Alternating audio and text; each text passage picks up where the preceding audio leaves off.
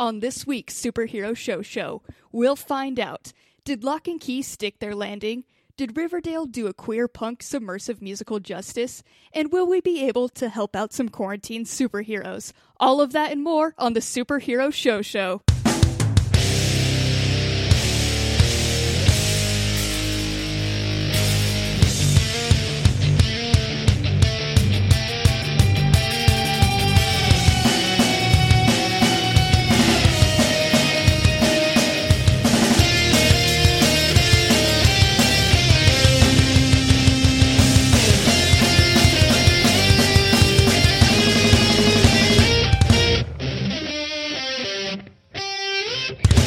What's up, nerds? Welcome to the Superhero Show Show, the only show on the internet where we review every live action television show based on a comic book or a comic book property. We cover both because we're just that good. And speaking of, you know, good friends, good people, good times, I'm joined by some good friends and fellow co hosts. Here with me is Ryan. Hey, Cassie, that's the nicest you've ever uh, introduced me. Usually you say, here's a fat child molester. I, I've had some previous guilt. I've had some time to reflect on my past ways that I've introduced you, and I wanted to switch it up for you, Ryan. I just want you to know I care about you as a person and as a friend and as a co host. well, this is starting to piss me off. Usually it's, uh, you, you call me a fat child molester, and then you say to Mike, Mike, was that good to say? Hey, Mike, can we, can you weigh in? Was that good to say? Uh, which one? The, the the good times, good friends, good people, Ryan, or when you called Uh, him a fat child molester all those other times? Yeah, all the other times. That was all good Yeah, and chill. that was good to say. I don't know. I, I write you your script every week. I don't know why you went off script this week and just talked from your heart. you this just never talk from your you. heart. It is, honestly, you guys. It is a little bit. But I did But now- find that. I would like my reputation then to be that I'm just a guy who loves good friends and good times. Okay, can we all just agree with that? Can we start spreading those rumors? How about happy rumors? Rumors that are good. But I've worked so hard to build the reputation and spread the rumor that you are hardcore into drugs, and that one is really launched off. Like I've That- got some real traction on that one. Yeah, that's people watch me do drugs all the time. Yeah, that, yeah. that Evidence- wasn't that hard to Evidence by the Patreon videos of him doing drugs. It's why you're just such a good friend, Ryan. You really commit to whatever I spread out there. Like, thanks for backing me in that way.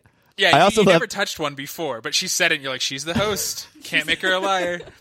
I also love Cassie. heroin. How you were like, all right, we we did the child molesting thing. We got to kick it up a notch.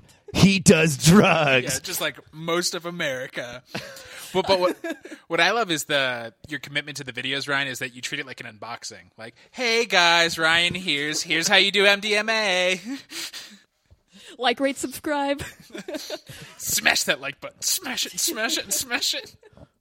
Yeah, I'm subscribing to basically every drug that I try. I I am locked into those forever. Not MDMA though. I, that one scares me because uh, the punching and the kicking, and people get cauliflower ears. Yeah. I don't. I'm gonna stay away from that one. Violence is the hell of a drug. It's the only drug I'm addicted to, honestly. What uh, Cassie said you've you said you've been feeling guilty uh, and you've been thinking about it a lot. What what is your quarantine thoughts that are going over that you guys can't like now that we're stuck at home we can't really see or touch people. What, what's the thing that's just been playing over your head? Um, just like all the times, honestly, I've gotten like nostalgic for all the awkward interactions that I've had in public, like at the bars. Like every time I've messed up an order, like a food order, I haven't been able to do that in so long, and I just miss it so much. I haven't been able to say like thank you or enjoy your movie to a like a movie attendant person when they gave me their ticket, and I'm just so nostalgic for it. I just I would give anything to have those awkward moments again. I think this is a good time for you then because of Zoom. Um, if you're ever missing uh, awkward interactions with people, just call up someone on Zoom and just watch the two of you go up, but it, up, uh, oh, oh, no, you, no, you, We're no, you. dancing. Uh, now we're dancing. oh, look. You got to do the dance movement even over Zoom. Especially over Zoom. I say uh, enjoy your movie every time before I hit play on Netflix. Just because I, I I do want those normal human interactions. uh, thank you, you too. Yes. What about you guys? You guys, what's plaguing your minds? Mine is, um, yeah, like the I had this like whole list of things that I was going to accomplish by the end of quarantine. Um, you know, like learn guitar, learn Spanish, blah blah blah. Learn Spanish guitar. That's sexy. Flamenco. Um, but basically, the like the to do list has just become you right in front of it. Um, don't you know, or feel guilty about not learning Spanish. to check it off. Yeah, and then every day I just sit there and do nothing but feel guilty about all of it. But thankfully, quarantine's getting longer and longer. So the universe is just giving you more time to learn all those things. Quarantine's getting longer and longer this year. What about you, Mike? Anything? I guess Or are you just, just chilling? like, missing all the time, regretting all the times that like I didn't hug my friends. I think I'm gonna become a big kiss on the cheek guy after this is all done. Oh, good. Learning your lesson. No. Good, good, good. Yeah, my lesson was I didn't do it enough. I'm not loving this journey for you. If we could like workshop something else that you could be plaguing right now, like I'm gonna try to think of something to put into your mind right now. learn, learn how to kiss your own cheek. oh, there you go.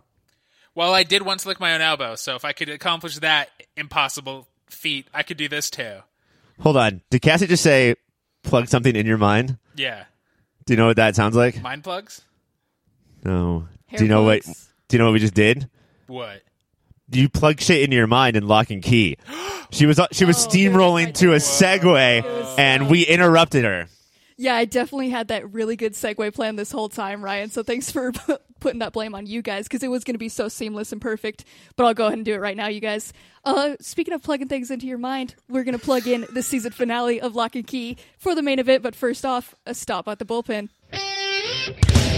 All right, you guys, we are here for the cast pin, which you know is just like a normal bullpen, but with a little cast spin on it because that's fun and cute. But uh, for this cast spin, I wanted to check in with the, our superheroes because I feel like people have forgotten that they are also going through this quarantine, and it can also be a tough time for them. So I figured, you know, we could. I reached out to some, got to see what situations they're in, and I feel like we are in a place where we can give them some advice because we just got this on lock. We're doing exceptionally well. So um, the first superhero for us to check in with you guys is the Teenage Mutant Ninja Turtles. And you see, they're having issues because the sewers are just a wreck right now. They are just absolutely destroyed. Their home is just like a shitty, shitty little wasteland, and they they want to know what to do. Yeah, it's crazy that people are pooping more often than they used to just because they're home more often. Maybe it's because they're eating more chips and chips have Olestra, which causes diarrhea. Look at this fancy little nutrition we got on the pod. Look, I had to figure out what the fuck was wrong with my body a long time ago. It was all Yeah. the chips.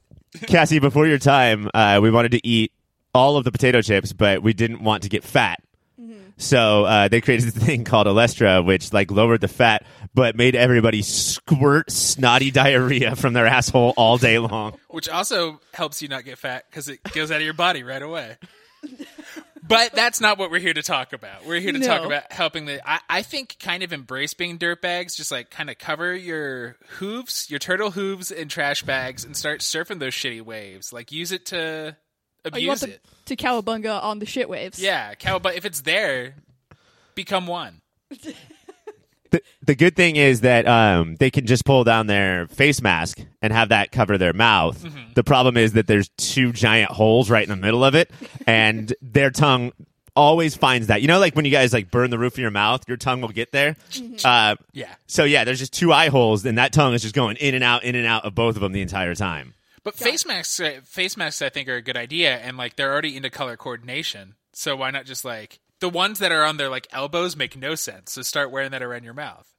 Well, I- I mean, especially if they're surfing shit waves, they don't need elbow pads because Yeah. you crash, it's totally fine. You don't yeah, gotta it's protect super your soft bows. and welcoming. Yeah, all, all the soft turds is super welcoming.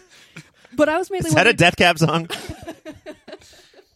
if not, we're going to pitch it to them. But do you think can they go above land? At what point are we willing to accept the Ninja Turtles just out in the streets? Is it never? if we weren't before, we're not going to do it now. What if they they're need to get the fuck down there? More open minded with all of this. What if they became like if they started to deliver like toilet paper and stuff? Like, what if we just got in good favor with them, and then we just they like ingratiated themselves into the public? Where do you think that toilet paper is coming from?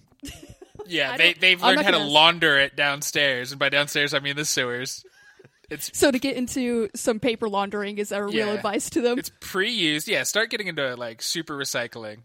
Hell yeah. Sell that toilet paper. I recently watched a little independent film, okay? Because I'm into film a little bit more than you guys. It's called Parasite. It, uh, there's subtitles, so you guys probably haven't heard of it. And I'm just now realizing that is Parasite just the story of the Ninja Turtles versus Shredder? Like coming up from under the ground and fighting the rich Shredder? They just didn't have uh, the budget to do all the effects the one in the 1990s did.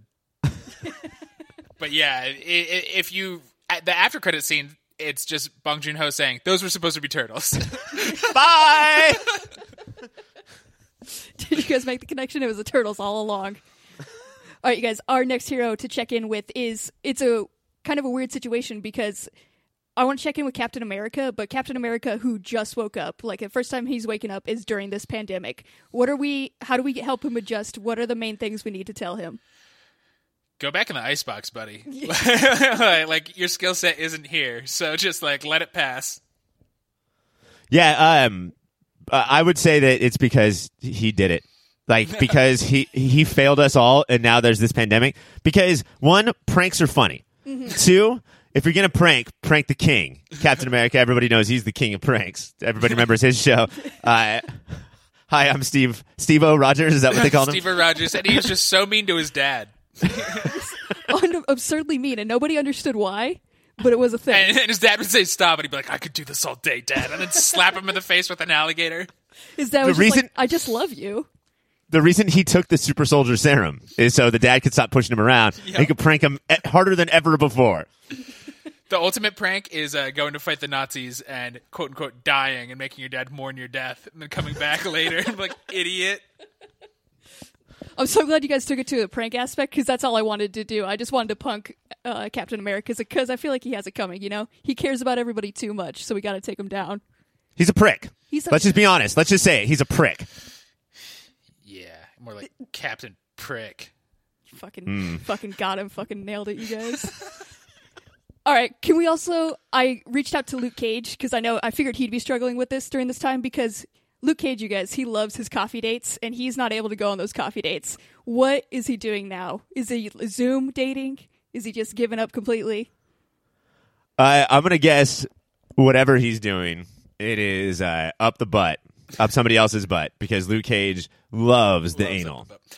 He's gotten really into house party, but he didn't realize that like more people can be invited on one, so he's having numerous coffee dates at once, and it is awkward because all these women he's been dating didn't realize he was such a player.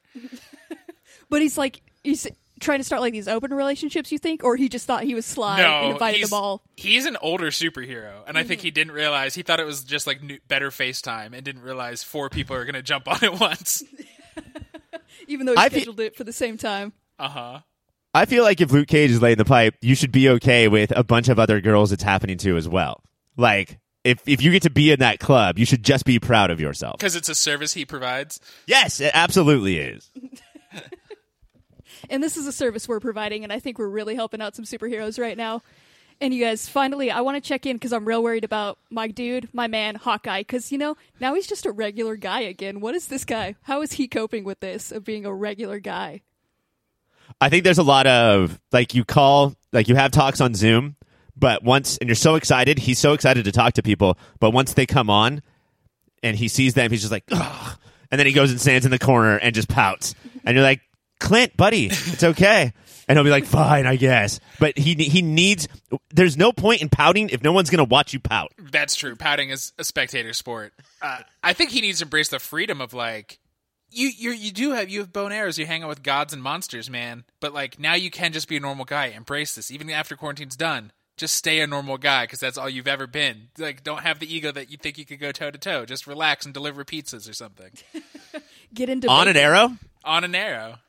Hey, you know what? That would be pretty sick. I'm into that. Well, you guys, I think I feel like we really helped out these superheroes. Um, thank you for joining me. Thank you for helping these heroes. Thank you for your service. Uh, coming up next, let's just go straight to the main event. On the first season finale of Locke and Key, the Goonie squad we were promised in the last episode comes together in full force, complete with delayed introductions on the front porch. They have no choice but to get Echo down to the black door and throw her in space hell, in a space hell ocean, in a scene that looks vaguely reminiscent of a time a group of kids threw a Dracula into a space hell sky. Taste buds, I ask you this. Did this squad of monster hunters deliver on some of the stranger things the show was looking for? it it it's fun to watch them finally like get over their differences and battle shadow monsters and stuff. Like it was fun to just be like, okay, for these forty minutes, twenty of them will put the pedal to the metal. And like thankfully we didn't have a budget to do it all season, so why not do it right now? Just like the dummy in me is like, yeah, even though I've really enjoyed the whole season of pretty slow, meticulous stuff. I know that's. I'm, I'm trying to figure out if I'm officially old and don't care about these stories anymore and do not care about the adventures of fucking children. Of I don't care about the adventures of children and the, the things that they do, or if this was just done bad, because I still love all of those movies from my youth, and I still like Stranger Things too. Uh, not one or three. It's just this felt more jammed together at the end, and with with a severe lack of chemistry. Like these Right. kids don't gel like the kids on like the classic shows and movies do. Well, if the if this whole season was about this group coming together, like was our pre Avengers, and then this was finally like doing it, that would make more sense. But most of these kids, like Cassie said, met on the porch for the first time, even though they're like, "Oh, hi, you have a little brother," I guess. like everybody's sort of interacting for the first time, and so it wasn't like, "Oh, I love their witty banter now." Like, especially because the show kind of wrote them like real kids. There's no witty banter. All it is is, "What the fuck are we gonna do?" Which is realistic, but not necessarily what you want to watch. Yeah, they had like it felt like it was all like that first fight scene was like cool, and I was like, because they had to jump immediately to with this fight scene, and then like everything after it felt like it wasn't like really important. Like they hit it hard with the one scene, and then that was over quicker than I would have thought, and it was just like nonsense for the rest of it. Is what it felt like. Like the, the the one scene, the shadow monster fight. Yeah, the shadow monster fight. Which I have some issues with because they gave Bode a little bit of redemption arc on that one because they let him bring out his little redemption moment. I immediately was mad because he got to bring out his little light stick, which was g- what got away the shadows, and he had the thought to put the little flame key on the end of it, which was a good idea. That was awesome. He, It he- was he turned really his cool. toy as a lightsaber into a real one. Like, Which I mean is such fan service because the vast majority of Locke and Key watchers had moments when they were a kid, or maybe even today, uh, just imagining if my toy lightsaber was real, Mm-hmm. you know? And so that was just like fulfilling dreams that all the audience has. I do love that like the the show paced exactly with my brain because the minute they're like, "Oh, light makes them disappear," I was like, "So kill the fucking circuit breaker." And the next scene, they're like, they, "She killed the circuit breaker." I was like, "Yeah, all right, I got the show." Oh man, I could do this too. What what do we think is Dodge Echo's main plan? Because we thought it was to get into the Omega Door, but once the Omega Door was open, all she did was so she turned Ellie into another Dodge and then threw her in uh, into the Omega Door. So it was always like, does is she an it fear monster? So she thrives on fucking with kids. Yeah, I wonder if like they, they, or maybe they changed it, you know, because none of us read the comic book. But I could see them changing it because it was such a big deal. But um, typically, we like the lack of origin and the forced explanation of especially shit like villains. Something here, so like we we didn't even know if it was demon, ghost, alien. Like we have no idea what's going on. Cthulhu. It, it, it does seem just like the thing she was going for all season happened, and she didn't even care. That's so I don't care what she is, but why are you doing the things you're doing? Now it seems like she wants to infect as many people as she can because she was Gabe the whole time. Was she Gabe the whole time? Uh, I and all the important parts, like fucking a sibling. That's, That's what- she did it all the way around. That's what you asked what her mission is, and I think it's just to bang all the Locke kids. Like she's gonna wait until Bode is old enough. Like that is her whole mission. She's gonna make her way through all the Locke kids. And then apparently, so via the Eden version of her, she's gonna fuck Bode. yeah. oh, she can go. She can go to a child too. No, I don't like where but this Bode's not going at all. yet. Like I don't want to see Bode play doctor. He did. I did like the scene with Bode back to his little uh, saber thing. As soon as he went to go check on his friend, and he had to pack up that little lightsaber, and he had to like push it down to each little segment, and he was like, "I'm out of here. I'm gonna go save the day," and like put down his little light stick and packed it up like a big boy. so cute to watch. I, I I loved his and Rufus's interaction because Bode got there and he like wakes him up. He's like, "Are you okay?" And Rufus just says, "I usually feel better than I do right now." Yeah, man, that is an apt description of what's happening to your life. Also, once he found his friend, it was another. Every once in a while, the show gives confirmation that no adults care about Bode because Bode went, found his friend who he thought was dead at that time, and then the cops came, and nobody, at no point did anybody call an adult to pick up this child. They just let this child be there. And people are being openly attacked throughout the town, and they're like, "Bye, Bode. you got fun running through the streets alone." Well, yeah, the cop left Bode's mom to go to that house, right? Yeah, Yeah. the cop was with the mob. It was like, ah, I'm go see your son. You enjoy your house. What do you guys think? Um, I- I think that the trend is to do penultimate episode is the climax, and then the last episode is sort of like the where do we go from here. This episode sort of wrapped up the whole climax with about 15 minutes left. And instead of giving us like sort of here, let's get back to normal, this is normal life again, we just watched the episode again. Right? Through we just Gabe's watched eyes? Yeah, through uh yeah, through Echo and like and or actually watched a lot of the season over again, right? Yeah. And stuff that was like, I guess we didn't know Gabe was Echo the whole time, but it was obvious how easily they defeated Echo. I, the minute she, I was like, oh, that's Ellie. like, and then I was like, I don't need to see it. I don't need to see everything I thought could have happened did happen. I mean, yeah, not only was Echo easy to defeat, but everybody who is not over there is saying, "Where's Ellie? Ellie's Right. gone. Where could she be? We don't know." they I don't know what- cheer. And they full cheer. How about you? But Ellie, so that door just leads to like it literally is just a space portal. Like I don't, I still don't know the existence, like why that one exists. Yeah, it, it's it's like another realm, and then the beings there are little glowing bullet things and can only possess humans. That's what seemed, and I think Echo was one of those, and possessed Dodge. Uh, but yeah, it hasn't been fully explained yet, and so I'm I'm guessing the full explanation is coming next season. Yeah, because now because Eden got a bullet in the arm, right? Yeah. And one of my She favorite tropes. punk zombie movie thing. Yes, talk about Yeah. it. One of my favorite tropes is once you go from like uh, normal human to you know possessed or whatever, you're so hungry, and it's typically for like the carbiest breakfast foods you can possibly get. And I like I almost want in this day and age of like trying to eat healthy and no carbs to be possessed by some sort of alien so I could sit down at a diner and just go fucking ham. and not feel bad. Be like, the, the, the alien made me do it. Well, the alien's like, please don't do this. I need kale. Don't do this. Or you're like, this is your fault, alien. You want this? it's like all the Huntington Beach moms that are wishing to get like a tapeworm or something, so they can just eat whatever. It sounds Same awesome. thing. We should start selling those. Yourpopfilter.com slash tapeworm. Yeah, I, I read a story one time where people will like travel to these countries and just walk around in human feces, just so one will uh, get into its foot, into their foot, and then they don't have to diet anymore. There are so many. That's just like getting sick to the point of death. How do you know it's going to be a tapeworm? There's so many other things you could get. This is not, not Well, you thought have a- through. You have a little sign on your foot that says tapeworms only. Oh. Well, tapeworms respect the velvet rope theory. They're respectful all the way. Uh, how did you guys feel about the brief moment where it started to take a turn on- on this episode, where we just got to see the family be a happy little family? Like, was that fulfilling to you guys at all? Did you feel anything during those moments? I wrote down Cassie's going to hate this because they're all group hugging, and then Bode's Yeah. just like, you can't have Okay, a group hug without nobody- me. Nobody fucking group hugs at breakfast on the dinner table. It's unrealistic. That's the biggest bullshit. Nobody does that. Of course, I hated that scene. Your scene. pancakes are getting cold. Yeah, I mean, pancakes have what do we have like ninety seconds? They're like the French fries of breakfast food before you can like before they're totally ruined, guys. Hug later, but th- that Bode moment, that Bode line of no one does a group hug without me feels like uh, like the Bode doll, the pull string Yeah. doll that we get Cassie that like haunts her dreams, and every time you pull the string, nobody gets a group hug without me.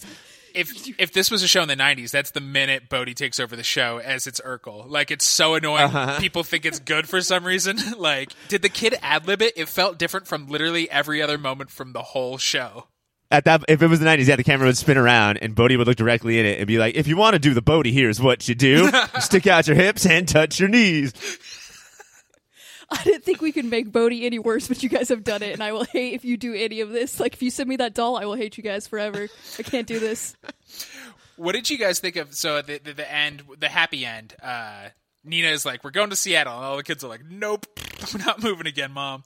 Uh, and then they go to take Rendell's ashes. That they haven't done anything, but at this point, it's like three specks because the amount, dust. the amount of times it's been broken and spilled all over the house and shoved back in. I can't believe there's any left after everything that those ashes have been through but i gotta say uh, they did earn that moment Great. You had to say that. I, ha- I do have to say, what like uh, Locke and Key got picked up just before we watched this, and so I wonder if that they shot two scenes or if they just shot that that scene in a weird way, where if it didn't get picked up, the mom's like, "And we're moving back to Seattle," and all the family's like, okay, and then that's it. It's just series over. Atlanta Falcons. I'd love that, mom. But that's straight up. This mom has like no mom instincts. Like that is a terrible Yeah. idea. Like this is the middle of the year again for these kids, and she's like, "Hey, you guys, let's pull the ripcord on this. I messed up. We're just gonna move again." But she does it thinking that she can finally be liked and make a good decision. She's like, "This is it. This is going to be my moment." Like, bitch, are you paying attention to anything? She's learning that her alcoholism is not why she's a bad mom. It's just her. Zero instinct. She's like, "You know what? I've met their friends. I know they have friends here, and I'm gonna rip them from it. I feel good about this." Or if she's anything like me and how I drink, she was like, "I was a little bit embarrassing when I met their friends. We have to move. I'm not. I'm not facing this shame spiral head on." Burning this house down. We've been here a month and I have a terrible reputation. On to the next town. So overall, you guys, do you feel like uh, did this finale live up to the rest of the season? Because we really enjoyed, or I know I did. I feel like we all enjoyed the rest of the season. Did this live up to it for you guys? Did it stick the landing? Is that what you're trying to ask? Did it? Yeah, I wanted to, you know, rephrase it in a longer, more complicated way. But yeah, did it stick its landing? Ultimately, I think that it did have the Netflix issue, just a little bit less so. I would say that this is um, an offender, but nowhere near as egregious of an offender of a lot of shows we've watched of like two or three episodes worth of material could have definitely been taken out or sped up.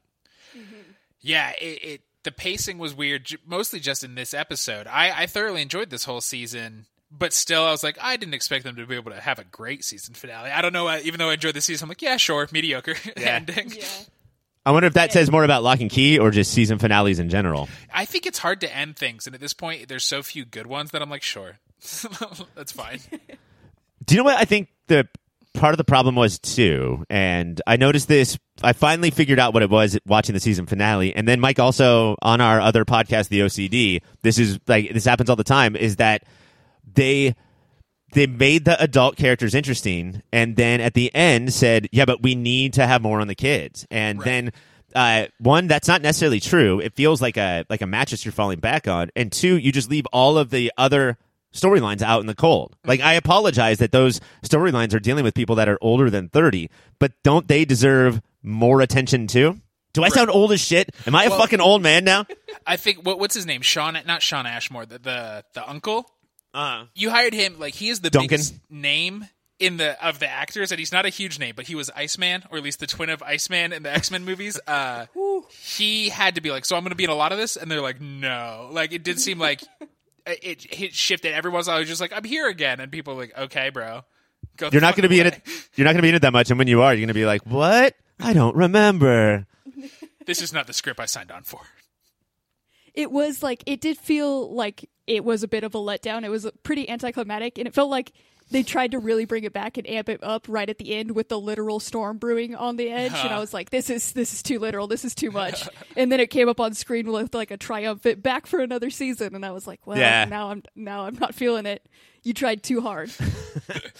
But yeah, it's definitely that's that's binge style. I think is mm-hmm. you know making sure that you stick the landing of each episode, yeah. Whether or not you, Right. you stuck the first act or the middle act. You know, you just you need people to keep hitting play, and Momentum. yeah, you need that momentum. And I do think that the end of the uh, se- season finale. I'm, I, I, I'm in, you know, I'm going Yeah. to watch the next one. Even if I was like, if I didn't want to, I still sort of want to see what happens. And that's all they really need. Yeah, the rest of the season was good enough to bring you back, even if the ending doesn't stick it. Like the rest of it, I enjoyed enough to come back for more. But that is all the time we have to talk about Locke and Key, you guys.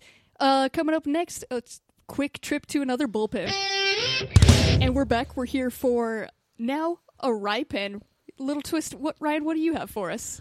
Guys, I uh, because I'm a genius podcaster, I have a visual thing that uh, we're going to do today. So um, I am going to host a bracket, and you guys are going to have to be very descriptive about everything we see because you guys are on a podcast. Okay, All right, A white We are screen. go- red letters. Good. red, good. red in this ledger.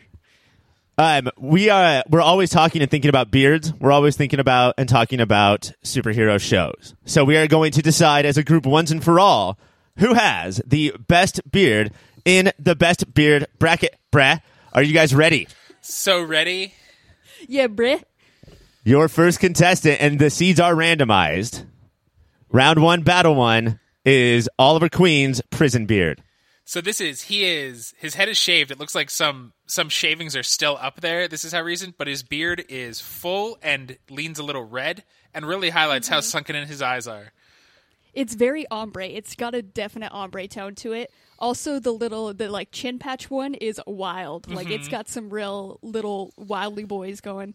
What? There's no beard oil in prison, Oliver? Know what what's Just up with that. that There's shit. enough to get. There's enough to get a fade on the upper beard, but that lower one. I know there's toilet wine. Won't that also do the same thing that beard oil does? Yeah, but then you're right below your mouth and nose smells like toilet wine. I, this is pretty close to perfect because um, it's red and red beards rule, and two, um, the like how short his hair is. Yeah. really brings out the beard This is the look I'm Pri- going to go for towards the end of quarantine. when you're in prison. Yeah. Prison Ollie is going up against Ooh, Luke Cage's uh, circle around the mouth thing. goatee. I was Sure. say, I, I think that's that's a goatee, which it is just like it's just very tightly framed against his mouth. So I feel like for me, he's losing points against that because I don't I don't qualify that as a full beard. Well, it's it's in the beard. What what's goatee looks dumb on everybody. He is one of the few people who pull this off, and it's so perfectly shaped, and there's no disconnect between the mustache and the chin. It's just mm-hmm. all there. It's fucking great. And I do like that we have short hair beard versus short hair beard. So, Mike, you're saying that the that the guy who played Luke Cage was able to pull off this and still look handsome? Yes. That's quite the accomplishment for him. He somehow managed to look incredibly handsome. Uh, yeah, throughout this bracket, it may come down to a lot of what we consider to be beards. You know, do you have to go all the way around? I do think Luke does have a like a little, very thin strap going from the ears to the goatee that you may not be able to see in the picture. Okay. Okay, all right. But it's still like I like I like a, a rough and tumble beard, and part of the facial like I, you should take care of it, but like I don't take care of it that much. And I think Ollie really embodies how good it is to just have that full full fledged beard. Just let it go. For me, it's not a beard if it's not getting in the way of your everyday life. Like if he's not catching food on that, that's not a beard. So that's where I stand on this bracket. All right, so let's vote. Cassie, you're going with Prison Ollie, Prison Ollie. and Mike. Prison Ollie. Prison Ollie, it is. All right, round one, battle two. We're gonna start start off with Sad Rick. Oh man. Rick has gone fully gray at this point, um, and does that help or hurt him? Help, I think. The gray beard is fucking sexy, man. Is this to do with your Trivago guy thing? Yeah, yeah. This is this is It definitely in. in the school of Trivago. Uh, and this isn't his sexiest, probably because he looks so sad sacky right here. But uh, yeah, it, it is. It's not too bushy or crazy. It's just like a handsome, shorn gray beard. I love it. Mm-hmm. Find a scene in the last six seasons of The Walking Dead where Rick didn't have full on cry eyes, and look to the left and right of his eyes in this picture. More tears above his eyes, tears. Yeah. Like, did he like start crying and then do cartwheels? Yeah. How is how do tears get everywhere for this guy? I've never cried so hard my whole face gets sl- s- wet. It's that child cry where you just really rub it around Yeah. your whole face like a moisturizer. You just like wipe those tears in and really spread them. Is that why children have such soft faces? Mm-hmm. Yeah, it's all the tears that they rub gonna- in. I'm gonna start using children's tears. Gray ass Rick is going up against Oh, John Constantine. Now, this again has to go against your uh, definition of beard, but this is what I would call the truest five o'clock shadow we're going to see on superhero TV. yeah. This guy just like I, I assume like how porn has fluffers that somebody comes and just shaves him in the middle of a long filming day, just down enough to keep him to the grain. That exact five o'clock shadow. It is a perfect five o'clock shadow, without a doubt. Some people look And- like such dirtbags with five o'clock shadows, like unemployed used car salesman is the look, but he looks so fucking. I I guess handsome people are always going to look handsome. what what we have going on too with Matt Ryan is that it's the opposite of Prison Ollie, where he's got the you know the almost uh, but uh, almost not their beard, but then like the long everywhere crazy hair. We just like contrast here. All right, guys, let's figure it out. Cassie, who is it, Rick or John? Uh, for me, it's Rick because it's catching those tears so beautifully, and that's what a good beard does. So food, tears, it just has to filter catch something. It's just the human sponge, is what Cassie thinks of beards. Mike, who are you going with? I, I think it might be this picture versus this picture if it was like one where Rick looked like crazy and good. Uh, but yeah, I think that five o'clock shadow is so hard to pull off, and Matt Ryan does so well. My vote has to be for John Kahn. Yeah, I I will be the tiebreaker and say that uh, five o'clock shadows should be cheating. But look at that! Look at that one, man. Cigarette behind the ear doesn't hurt either. All right, round one, battle three. We have Gray from Stumptown. We have Nick Miller. The basically the only difference between Nick Miller and Gray from Stumptown is this beard, guys. Please also notice the um, jean jacket with the furry collar. What does that do to the beard for you? I, it really lets you know he's from the Pacific Northwest. This is the look I'm going for right now. I wear that jacket a lot. Yeah, this is just it's like he's got it it's all one tone, it's an even. Like this is just that classic beard. It's all blending together and he's completing the whole look. Well, what I like about this beard is it's not his whole personality. Like the crazy beards, you have to put so much time and effort for big beards that it's like, okay, mm-hmm. you just didn't want to like like things. You just decided to get really into beard horticulture. But this is just a normal guy living a normal life who doesn't want to shave. I think that my problem might be, and like it, you're right, Cassie. It's all one tone. Everything, mm-hmm. he- head hair and chin hair, is all one color, which is so rare. Mm-hmm. But it feels like it's so perfectly kept and everything that it feels a little bit too much like a dad beard. Like when I was a kid, ber- beards were nerdy because they look like this. Yeah, like Alex P. Keaton's dad. This is the updated version. Exactly. all right, let's see who he's up against. It's Malcolm from Jessica Jones. Oh man. Marvel shows had good facial hair. Uh, Yeah, they do. Yeah, again, we love the contrast. He has like the the curly poof of hair on top, and then a fade. And so there's the Mm-hmm. gap, and then like five o'clock shadow into a goatee. This guy takes care of his shit and looks fucking great. That's what he's pulling it all together. Because like what I had the issue with Luke Cage was that it was just the goatee, but he's got the goatee into the five o'clock shadow, Mm-hmm. and that's a really good look for sure. He and it has to be upkept so well, like you know he's putting work into it, and it shows. This is this is how you sort of know it's TV because even when Malcolm, when the show started, and he was a fucking drop dead junkie, he still looked great and had this perfectly He's kept like, beard. but my eye twitches sometimes, so you know I'm a mess. My life's Now- a real disaster. I don't know if you guys can see in this picture, but Malcolm does have uh, an issue that a lot of us, not me, not Mike, but, but maybe Cassie does, where uh, some of the parts of the face are patchy. Now, does that take away, or is that just nature did what nature did? yeah, that's that big natty look. I love it. Yeah, I'm fine with it. I think that's probably why he brought in the fade too to help out with that, and he's pu- he's pulling it off for sure. And I don't I'm- like when the goatee, that little like he's got that little soul patch. I don't like when it connects to the beard and he's separated the two, and I'm into that vibe. he spends like 15 minutes a day Yeah. on this shit. Mm-hmm. This is not like a once every six weeks go to the barber. Yeah, because if you don't do it every day, day three you will look like a junkie, and that's he wants to be a junkie that doesn't look like one. Right, yeah. It's so much easier to just do heroin if people don't know you're doing heroin. Uh, I once had to get up like at five in the morning and shaved, uh, and didn't turn on enough lights, and then the rest of the day looked like a fucking crazy person because I just there I missed like three patches. All right, I Pop Filter Hall of Famer Nick Miller may have run into a buzzsaw here, but Cassie, who are we going with? Gray or Malcolm? It's got to be Malcolm. Mike? It's gotta be Mal. Come. Come. And our final battle Oh shit. is Oh, wow. the butcher from the boys.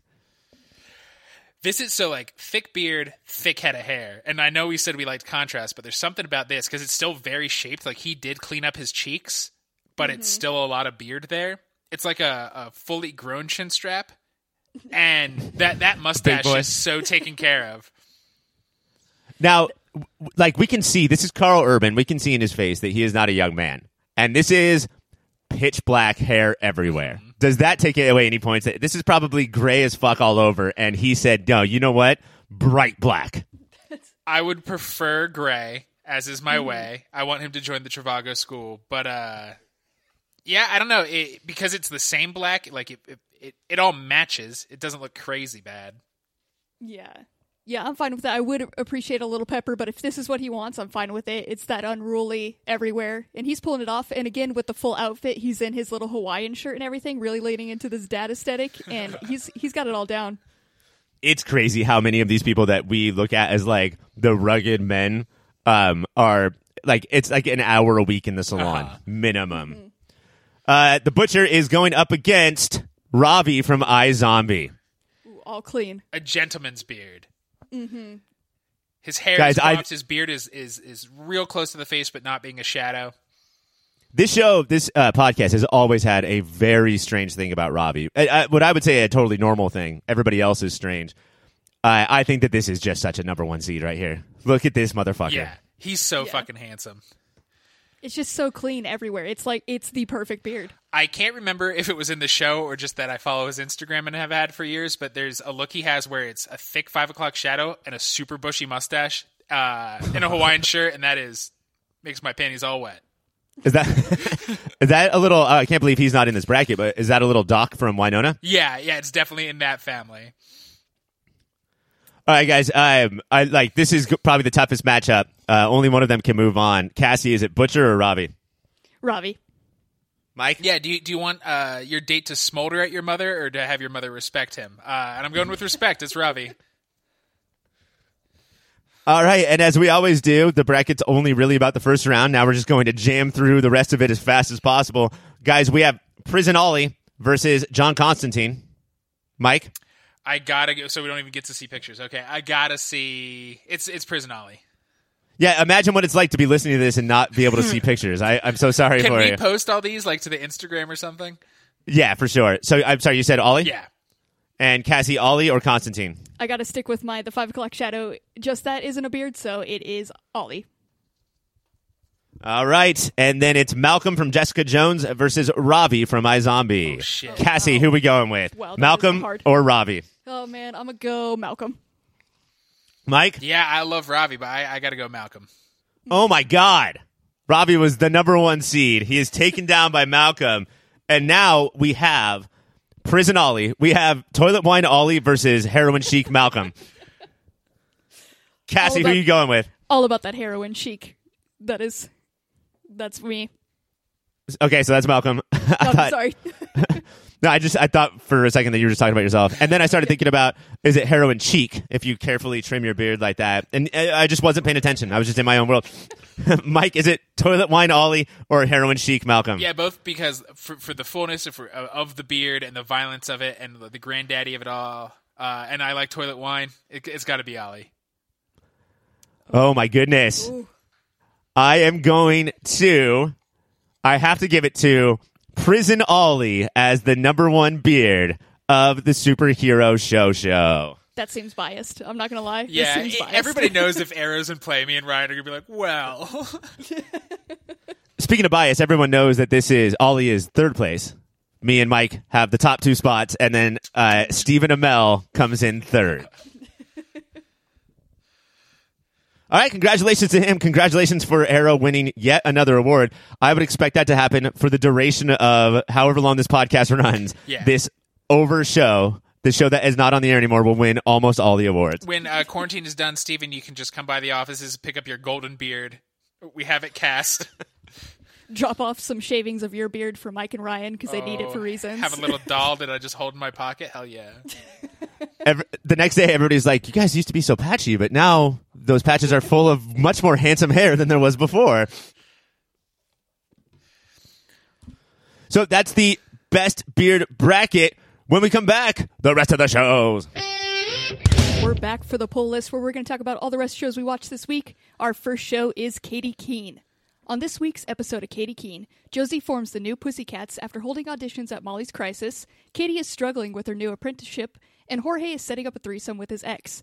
While all of this is going on, we are also learning more about Pepper's past as her ex-wife is trying to ruin her reputation in an act of revenge for Pepper leaving her with a hotel at a hotel with a three thirty thousand dollar bill. Taste buds, I ask you, what the fuck can you order at a hotel that adds up to thirty thousand dollars? A motel. Hotel, motel, the whole holiday, Holiday Inn, Inn. whole gosh dang thing. But there's only so much room service. Like, it, can you get more than just room service and like movies to your hotel? Uh, I learned the hard way that if you want them to do your wash, it is expensive. It's like ten dollars a sock and just goes up from there. oh, I, it's very difficult for me to relax on vacation because I can't do the thing that most people do, which is just like money means nothing. uh, the only time I've ever done it was on my honeymoon. Uh, we were in Mexico for a week at like this resort place, and we did it because you know our guests funded our honeymoon, and at the end of it. Like I took a knee. I just I I saw the bill and I took a knee and I prayed for the first time in my life that uh, I don't like that I, I could not believe how when you just don't give a shit how quickly you can make the bill go. Yeah, it's uh the, the drinks all cost money. You know you're drinking a bunch if you're in a honeymoon or living for a while at a hotel, the food when you get like filet mignon caviar, that adds up, and then like there's couples massages, and then there's like a yoga that that costs money. Everything is a la carte. There's no like I just want all of it for cheap. They don't let that. Even if you say it, they don't do it. they don't respect that deal. Pay per view every movie. Yeah, especially like our whole thing now is that we pay monthly fees and then use like for streaming or gyms or whatever. Um, but yeah, the where it's there's a little price tag attached to everything. Thirty thousand dollars is a lot. It's a that lot. means that that means that like uh, the room service offers cocaine Mm-hmm. um, or prostitution. It is a hotel motel holiday inn. Then I'm proud of these girls. Well, you guys, that it was Katy Keene. If you want to watch it, it is on Thursdays on the CW. Our next show is Riverdale. It's musical season on Riverdale, as this week the gang, and by gang I mean mostly Kevin, tackles Hedwig and the Angry Inch. I guess because every story needs a villain, Principal Honey goes from budding butthead to full out evangelical warrior, claiming that there is no way Hedwig can be performed in high school. In a city that has like serial killers and biker gangs, and all the high school students just like fuck on the floor and shit, whatever. Kevin and the gang fight back, with Kevin rising from the ashes of a wasted character to turn in a pretty great performance, one of which includes Kevin kissing Archie. Also, Archie kissed Betty. Taste buds, I ask you this which Archie kiss was a bigger deal? the Archie Kevin kiss was when he Honey is like you can't perform Hedwig, so they make everybody leave their class and go to the music room, right? and so Kevin like there's kind of a mosh pit. People are watching Kevin and his band play, and Kevin goes into the crowd, like fucks him around, and just kisses Archie. It was a bold move. I fucking loved that. Uh, And like, it's, it, it's uh, one of those things that's very different from how, uh, like the high school that I went to, uh, you know, 50 years ago, where Kevin kisses Archie in the middle of a performance, and Archie's like, yeah! Yeah, and the whole crowd's the like, coolest- yeah! Archie just got cool points, man. like that's the best thing that's happened to him all year. But it was almost like when uh like somebody grabs you and puts you on stage and you get to dance a little bit. You got kissed by the lead. Oh my god. But so that was fun and a big deal. But like the Archie Betty kiss, haven't we had an Alyssa Archie, Archie Betty kiss every season? Like, haven't they never supposed to kiss and just keep fucking over their best friends by kissing each other? No, like they've really done a pretty good job of for like four for the vast majority of four seasons sort of uh dipping their toes Okay. in each other's mouths but not mouths into mouths. That's worse. I would be so much madder if my partner sucked on somebody's toes than if they just made out. That is, oh man. What if there was what if it was their own toes? Did you guys see that uh viral video of the baby in a like a car seat and he had an ice cream cone in one hand and he would take his foot and put his foot into the ice cream cone and then lick the foot off. And you guys know my feelings you guys know my feelings about feet but what don't you think that would be a crazy sensation? Yo, yeah. That's why that baby who's just learning how the world works kept doing it. Because it, and the the baby's like a chimp. It doesn't care which limb. Like it doesn't know that this limb is for this but this limb is for this when and when all four are on the ground all the time, it's not like the foot is the foot is probably way cleaner than the hand. yeah because it's the top of the foot that hits the ground No, I hate that. It's going to be a crazy sensation when I give that kid up for adoption because he's done that terrible thing. It's your kid. That's great. That is the that is the That's twist. the whole twist. Cassie, you gave your kid up for adoption. What was that like? It was a crazy sensation. It was cold. it was dirty. Did you feel like Kevin got enough of a spotlight in an episode that was supposed to be all about him? There is some sort of thing. There's like some Kevin Governor on the show where like he can only go up so much in any episode or any season. Um, so even though it seemed like he should have had twice as much screen time, if you look at it relative to his uh, series screen time, it was pretty great. Um, I also think that he might be a little bit more talented than your average talented person. By that I mean, it seems like if you're going to be famous, you must be able to act and sing and dance and write and do everything. And so everybody on the show is kind of good except for Archie. Um, and I think Kevin might be one step above everybody else. So he's so good they have to hold him back because it would like shine a light. Do you know who surprised me to the point that I thought everybody sang their own parts, but they brought in a ringer is Jughead. His Yeah. voice was way powerful. Jughead's first line that he sings, I like rolled my eyes because I was like, "You Sprouse idiot had to bring in someone Yeah. else to sing for you." It's just his brother. And and he, I do also feel like Jughead's the only one, and Kevin in, in in the scene we talked about is the only one who brought like the anger of the songs. Everybody else was like, "Here's Kidz Bop." Yeah, I mean, you know Hedwig. I'm not. I've never seen it or anything, but um, I like. It's obviously there's some like songs full of animosity and punk rockiness, but there were other songs that like they turned into a pillow fight as soon as possible, as Riverdale does. And then there's another song where Cheryl uh, just uses it to Seduce the principal? ooze creepy sugar slime all over the the villain principal. I'd most be mad if I, if I'm trying to drink tea at a diner that even the owner of the diner is in on these teenagers trying to shake their asses in my face. Like, Pop is running from place to pl- like from queue to queue, saying, "Okay, shit, second verse. I gotta have like a candy bar over here, ready for Cheryl to grab." I want to see the like BTS. Like, I just want to see them going through rehearsals and Pop like messing it up and Cheryl yelling at him.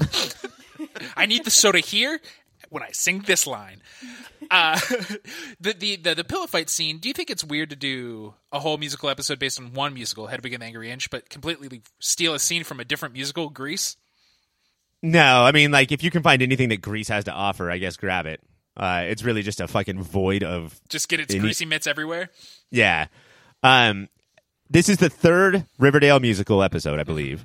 We have um, Carrie and Heathers, and I think that there was a noticeable effort. Not that like everybody's super talented, but an effort in like we can't just have the musical musicality of it be the um, the gimmick.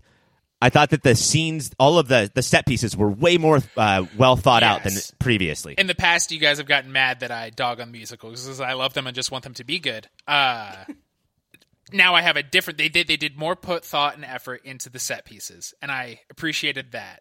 But to take like it is like this punk rock subversive, very queer musical, and be like, what about these? It's now for these cis white het kids mostly. Like Kevin got sidelined so hard, and at least give it to the queer kid. And Yeah, yeah, I- let's it be. It's Archie. This is now Archie's song. not knowing the musical, it seemed easy to tell that like one of the most heated moments of the musical, where uh, characters are screaming at each other, they gave to the two cis couples Uh-huh. to have them scream at each other instead, like back and forth. What I liked about that is it just really uh, hanged a lantern on how bullshit and stupid all fights are because they were screaming gibberish at each other that had nothing to do with the real fights. But really, the reason that why you fight when you're young and hot is so you can go hook up with somebody else, and it, it that happened. It totally worked. Did Principal Honey, because like 30 kids signed up for the variety show, and he told Kevin they're all great except for Kevin's number. Did he research every number? Because and he keeps saying like, oh, part of his reason is the sexuality of Hedwig, and the other part is like it's this off Broadway little thing. And Kevin's like, well, one, it's very popular, but like, so did Honey like look up every origin of every song? Is like, well, I got to do the research if I'm going to let these kids sing at school. Let me rephrase your question real quick because I am your podcasting partner and I want to like get through this. Uh, so basically, what you're saying was, was there like a tiny little uh, logic loophole in the musical episode of Riverdale? Is that what you're saying? Hmm, That's what I'm saying. I, yeah, I think there was. I think there was. Do you guys have moments of the week, Mike? Uh, it's it's that at the end when they're they're gonna play at the speakeasy because Principal Honey is like no variety show at all now because they all Spartacused as Hedwig. Uh, this is supposed to be Kevin's triumphant moment, and he's still on a keyboard on the very corner of the stage and doesn't even get a shout out when they're saying like they're shouting out like an Archie and Betty, and they even give Reggie and people in the audience shoutouts and Kevin, who this should be about him, it is he's not even the star of fucking anything, and it's his episode. Man. Can you do a uh, set piece too? Like, what, what what do you think the set piece of the episode was? the set piece of the episode I, I think the one that like my i love this musical so i'm mad now went away was kevin as hedwig in the the archie kiss all of that felt like what i like in set pieces is like oh there's no this feels like high school cool kids could do this and it looks good i like that a lot Ryan, you got a moment of the week? My moment of the week was in the same part that Mike's moment of the week was, where uh, the Archies, uh, a band name that Archie pitches to the band, in fucking it. lunatic So on brand. They're like, of course that's our name. no jughead was i did think jughead said what was me me me taken um, they uh, they finish their song and then they uh, decide that they're going to come off the stage and archie does a full-on patrick swayze from dirty dancing jump off the stage where he does that thing and then like sort of shoulders his way through and then it cuts to and this is probably not a reference to but uh, emmy and mike's world it will be empire records where they're all on top of pops uh, singing the rest of the song i don't know how they got up there again let's try to not find logic loopholes in the show. I'm fine with those logic loopholes. Musicals have different rules for that kind of Physics, stuff. basically, right? Yeah. Like if you if you need to float to somewhere for like the main of, or like the big moment, Right. then you can. The end of Grease, they fly away in a car, and everybody waves instead of freaking out and killing themselves over the wonders they're saying. that's, that's not a good argument. Grease sucks.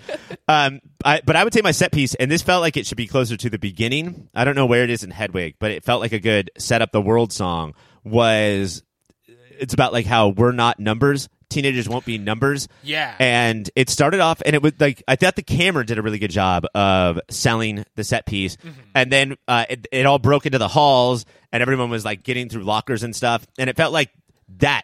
That right there, Riverdale, is what you're capable of. Like if you set your sights on at that bar, you can definitely achieve it. Yeah, where the the effects are them pulling stuff out of the lockers at the same time. That's like it's it's very practical. I dug that. That song's interesting because it's not in. It was a cut piece from before it was on Broadway, uh, and so that was cool that they went like to super deep cuts. I did not like because it was about random numbers that all the kids had T-shirts with random numbers. I was like, we get it. We don't need. we don't fucking need this. You guys, you guys don't- look at my shirt. That would have been my moment of the week. I'm really into that. Riverdale is on Wednesdays on the CW. Our final show of the week is Vagrant Queen. The third episode of Vagrant Queen, Elida, Isaac, and May end up on a monarchy outpost where Elida has to reckon with those who expect her to be queen. Meanwhile, Isaac and May are threatened by zombie things native to the planet, with only a slow box bot to save them. Taste buds, I ask you this. Do we think the groundwork is being laid for Elida to find out that her mom actually was a tyrant? Oh yeah, I mean, there's a couple times in this episode where, and it's all it's all Elida's memories, right? Mm-hmm. And my memories of my mom aren't super positive, and I'm sure she's way better than how she appears in my memories. But she is a straight up bitch. Somebody is starving. They're like, we mine all your plasma car that makes all their bloop blurps run. Uh, but we're starving. Can we just like take one hectare and farm instead of mining? And the little little girl Elida's like, yeah, you should eat. And the mom's like, nah, because we need Yeah. that stuff. It's straight up there. It, wasn't even like trying not to work. She's like, we're just going to switch out our work. We're going to work harder and do this as well. And the mom's like, no, that sounds unreasonable. How about you starve? and then the, chi- the child decides you starve, actually. Yeah, so much of like I don't know, ruling seems to be that like you just have to keep the machine going. It's not what's doing what's best for everyone, but just like if you if you switch the if you pull like this cord, then a million things fall apart over here. But there's a there's like a an attitude you can have about that. Right. You know? You gotta you gotta do it more like Mufasa.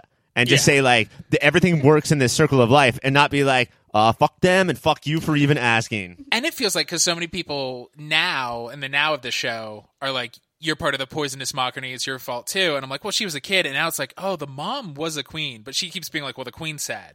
Like she keeps pointing at this nine year old. Is like, ah, man, my hands are tied, right? Like the kid says, you don't get to eat. Sorry. Which is just a crazy thing. Like, are you going to yell at this kid? I, I don't think you should. it's just an absolutely wild move. I, th- I think they're they are trying to show the mom is complicated because later in the episode uh, we learn that there's this mind control power that passed down generation to generation, and she locked it up because like what what's easy isn't always right. So the show's like, well, she starved people, but she didn't want to mind control anybody. So isn't that nuanced? That's that whole thing about like people who donate to charities are the worst people because they're like, if I get if I write a check for fifty dollars to this charity, then I'm gonna you know uh, litter whenever I want and just drunk drive. It's all good.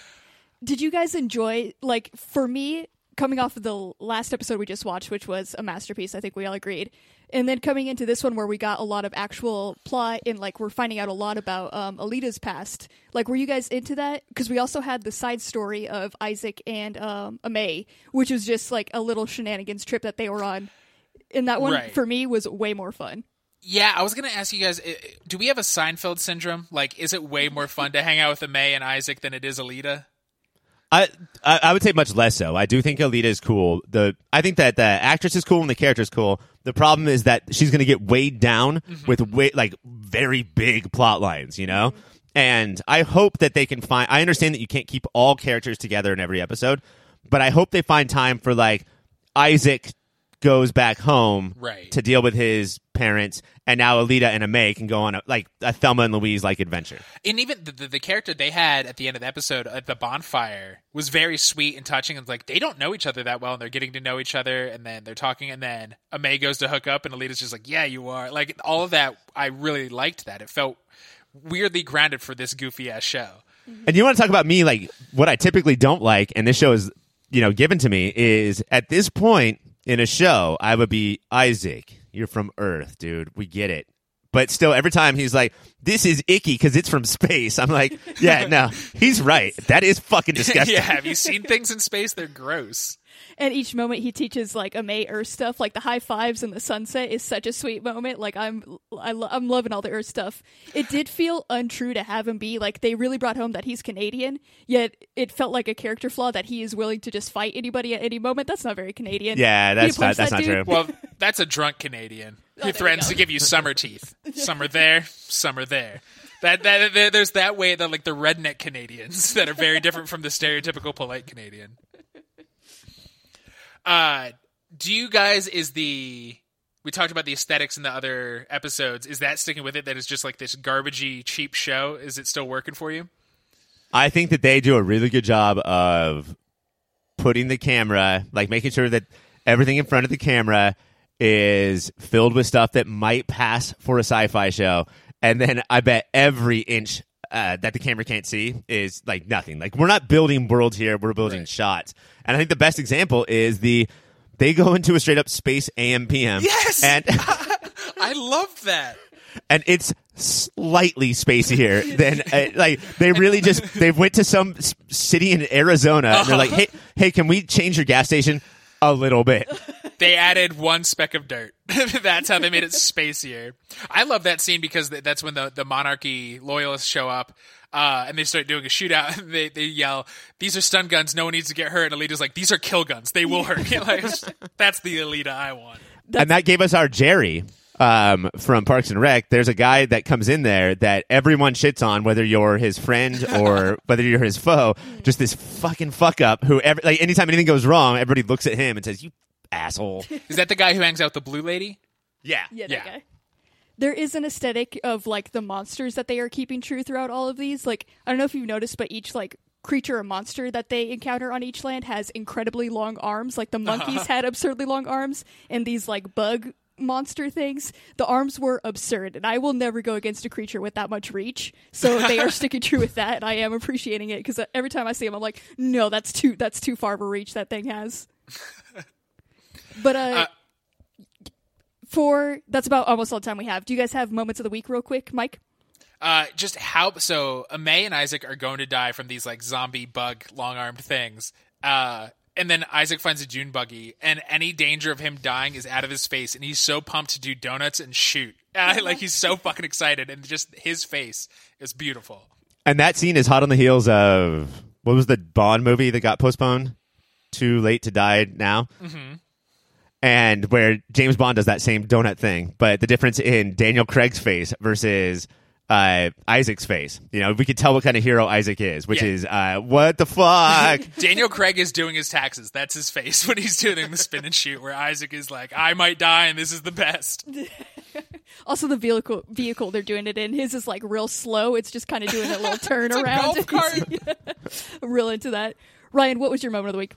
My moment of the week is, and you have to watch both these episodes to like really appreciate this. But in the last episode, Isaac bungee jumped out of a spaceship, and it was the realest thing that I have ever like. It ju- it looked so amazing and exactly like that would look in real life. In this episode, we go the opposite route where we're going to do practical special effects and stunt people. And he uh, does the classic thing of I'm going to get from one building to the other. I'm going to drop the plank down.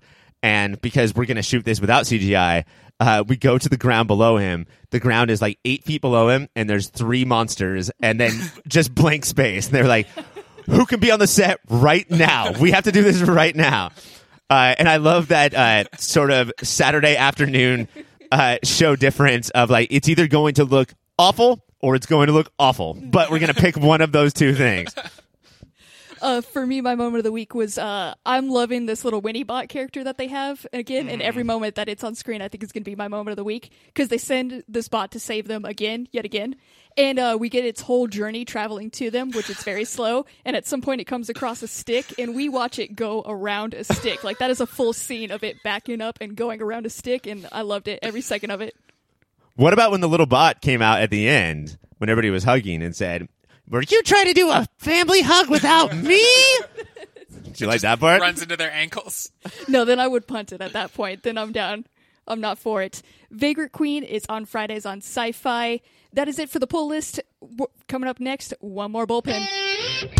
All right, you guys. We've all gotten a shot at the bullpen except for Mike. So now, Mike, it's your turn for the Mike pin. Thank you. It is the My Pen, and in honor of Riverdale, and more so in honor of Hedwig, uh, it is a trivia time. The rules are simple. The game is hard. I say a question when I am done. You say your name, and you get the point. Any questions? I just got to say my name. yeah. Well, and then you say the answer. Ah, damn it. You say your name, and you get a point for that because you know your name, and then you answer the question. Okay, all right. All right. Question the first. What are the three first names that make up the full name of the creator and original star of Hedwig? Ryan, Yes? John, Cameron Mitchell. Yes! What? Should my eyebrow have not given you the answer? so, yes, yes, yes. Well, I appreciate you shaving Cameron and Mitchell into your eyebrows. Uh, question the second. What's the full title of the musical? Cassie. Cassie? Hedwig, the Hedwig story. Oh, Hedwig's that is Journey. the that is the prequel for sure. Ryan?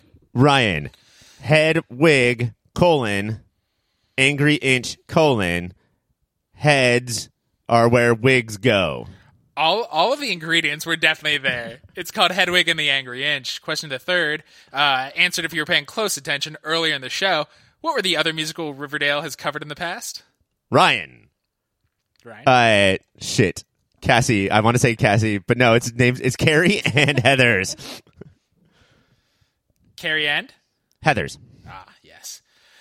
What's the best song in Hedwig? Cassie, I assumed you were going to watch this show, so a lot of these might be hard for you. Uh, Cassie, yes. uh, let's take flight in the night. Oh, that is a great song, Ryan. Uh, Ryan, I'm going to say this is based on the only time that I had experience with this musical um, before Riverdale was when I watched Mike and his wife uh, karaoke "The Origin of Love." It is the origin of love, though. I, I'm going to give Cassie because she knows the deep cuts that they cut that. I love it. So both of you get those points. Uh, who played Hedwig when Mike and his wife saw the musical?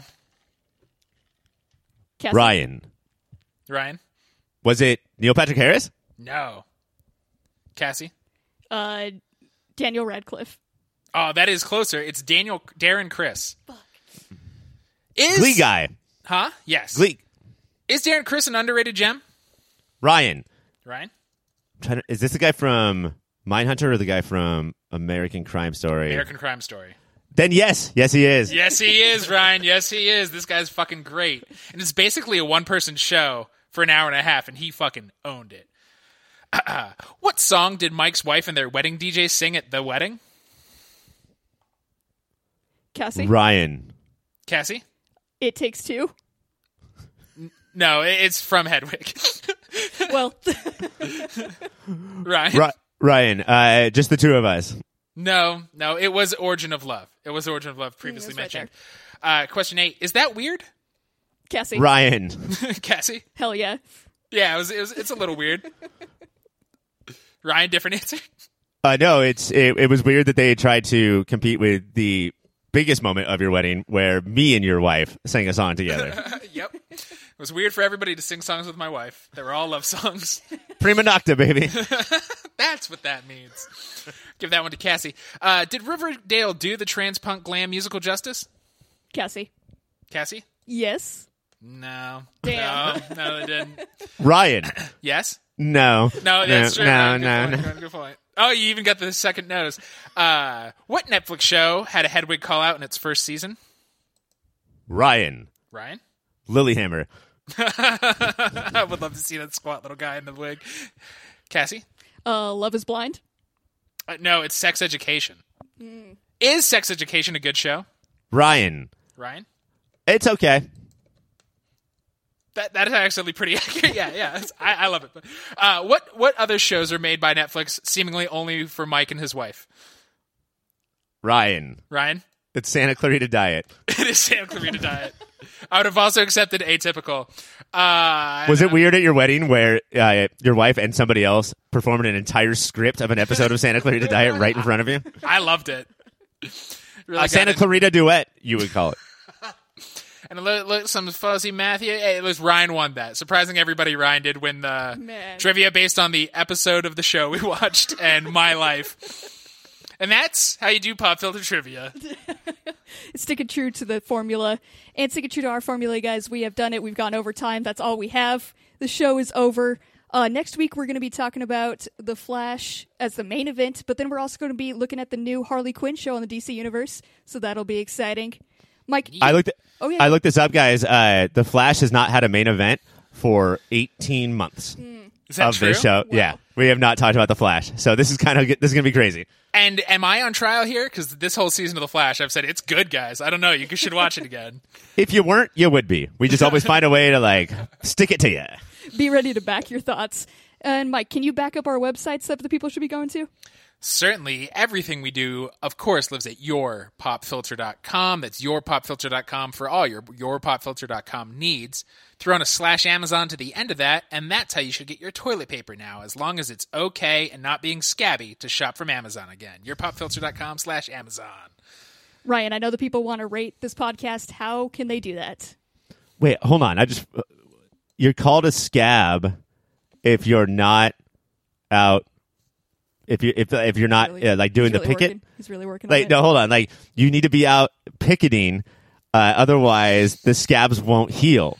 Is that is that why they're named that? I'm sorry, Mm-hmm. Yeah. Cassie. What did what did you ask so me? great. You have Scabs. lost your chance. That is nothing at all. Now the people don't even want to rate this Damn it! podcast. But if Mike, if they still want to rate this, how can they?